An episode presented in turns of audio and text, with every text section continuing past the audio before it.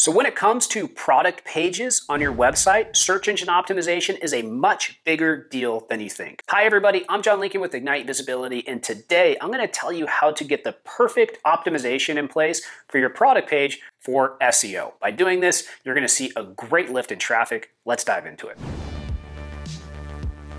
Before we get started, make sure to subscribe and click the notification bell so that you can get more videos like this in the future. Item number one, watch out for filters. If there's a filter on your page that changes the color, that changes the size, that makes any type of modification, that is a red flag that needs to be evaluated on a product page for SEO. These can often create duplicate content. You'll see the URL change and then things won't get indexed properly because you'll have so many different versions of the web page. So what you want to do is you want to either no index or rel canonical any different versions of the product page that pop up and if possible try as hard as possible not to have any extra URLs created at all by any filters. Item number two, just because the manufacturer gave you a bunch of content to put on your product page doesn't mean you should use it. Every single product page should have unique content written for it that's optimized for the product name. That's the right way to do it. Item number three, optimize for the product name. Don't optimize for a general term or a category term. For example, if you are selling motorcycle helmets, you do not want to optimize your product name for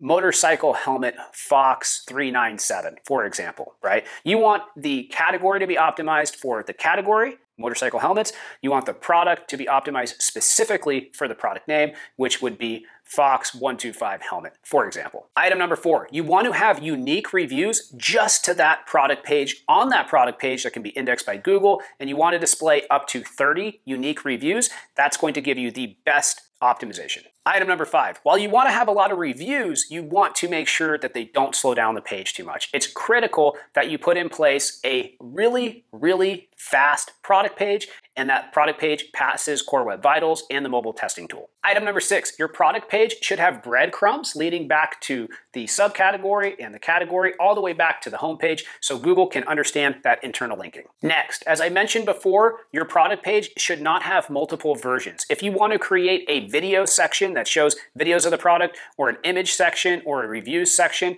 that also should not create multiple versions of the page. Instead, you can use buttons, but those buttons should be anchors. So if you click on it, it'll take you lower on the page. This is not the olden days where we want to create a big website with as many pages as possible. We want to have super high quality product pages. These are just a few of the things that are going to make your product page awesome for search engine optimization. Stay away from duplicate content, keep them unique, keep them high quality. If you want to learn more or if you have questions, let me know. I've optimized many, many of these over the last couple decades. I'd be happy to answer. I'll see you next time. Goodbye.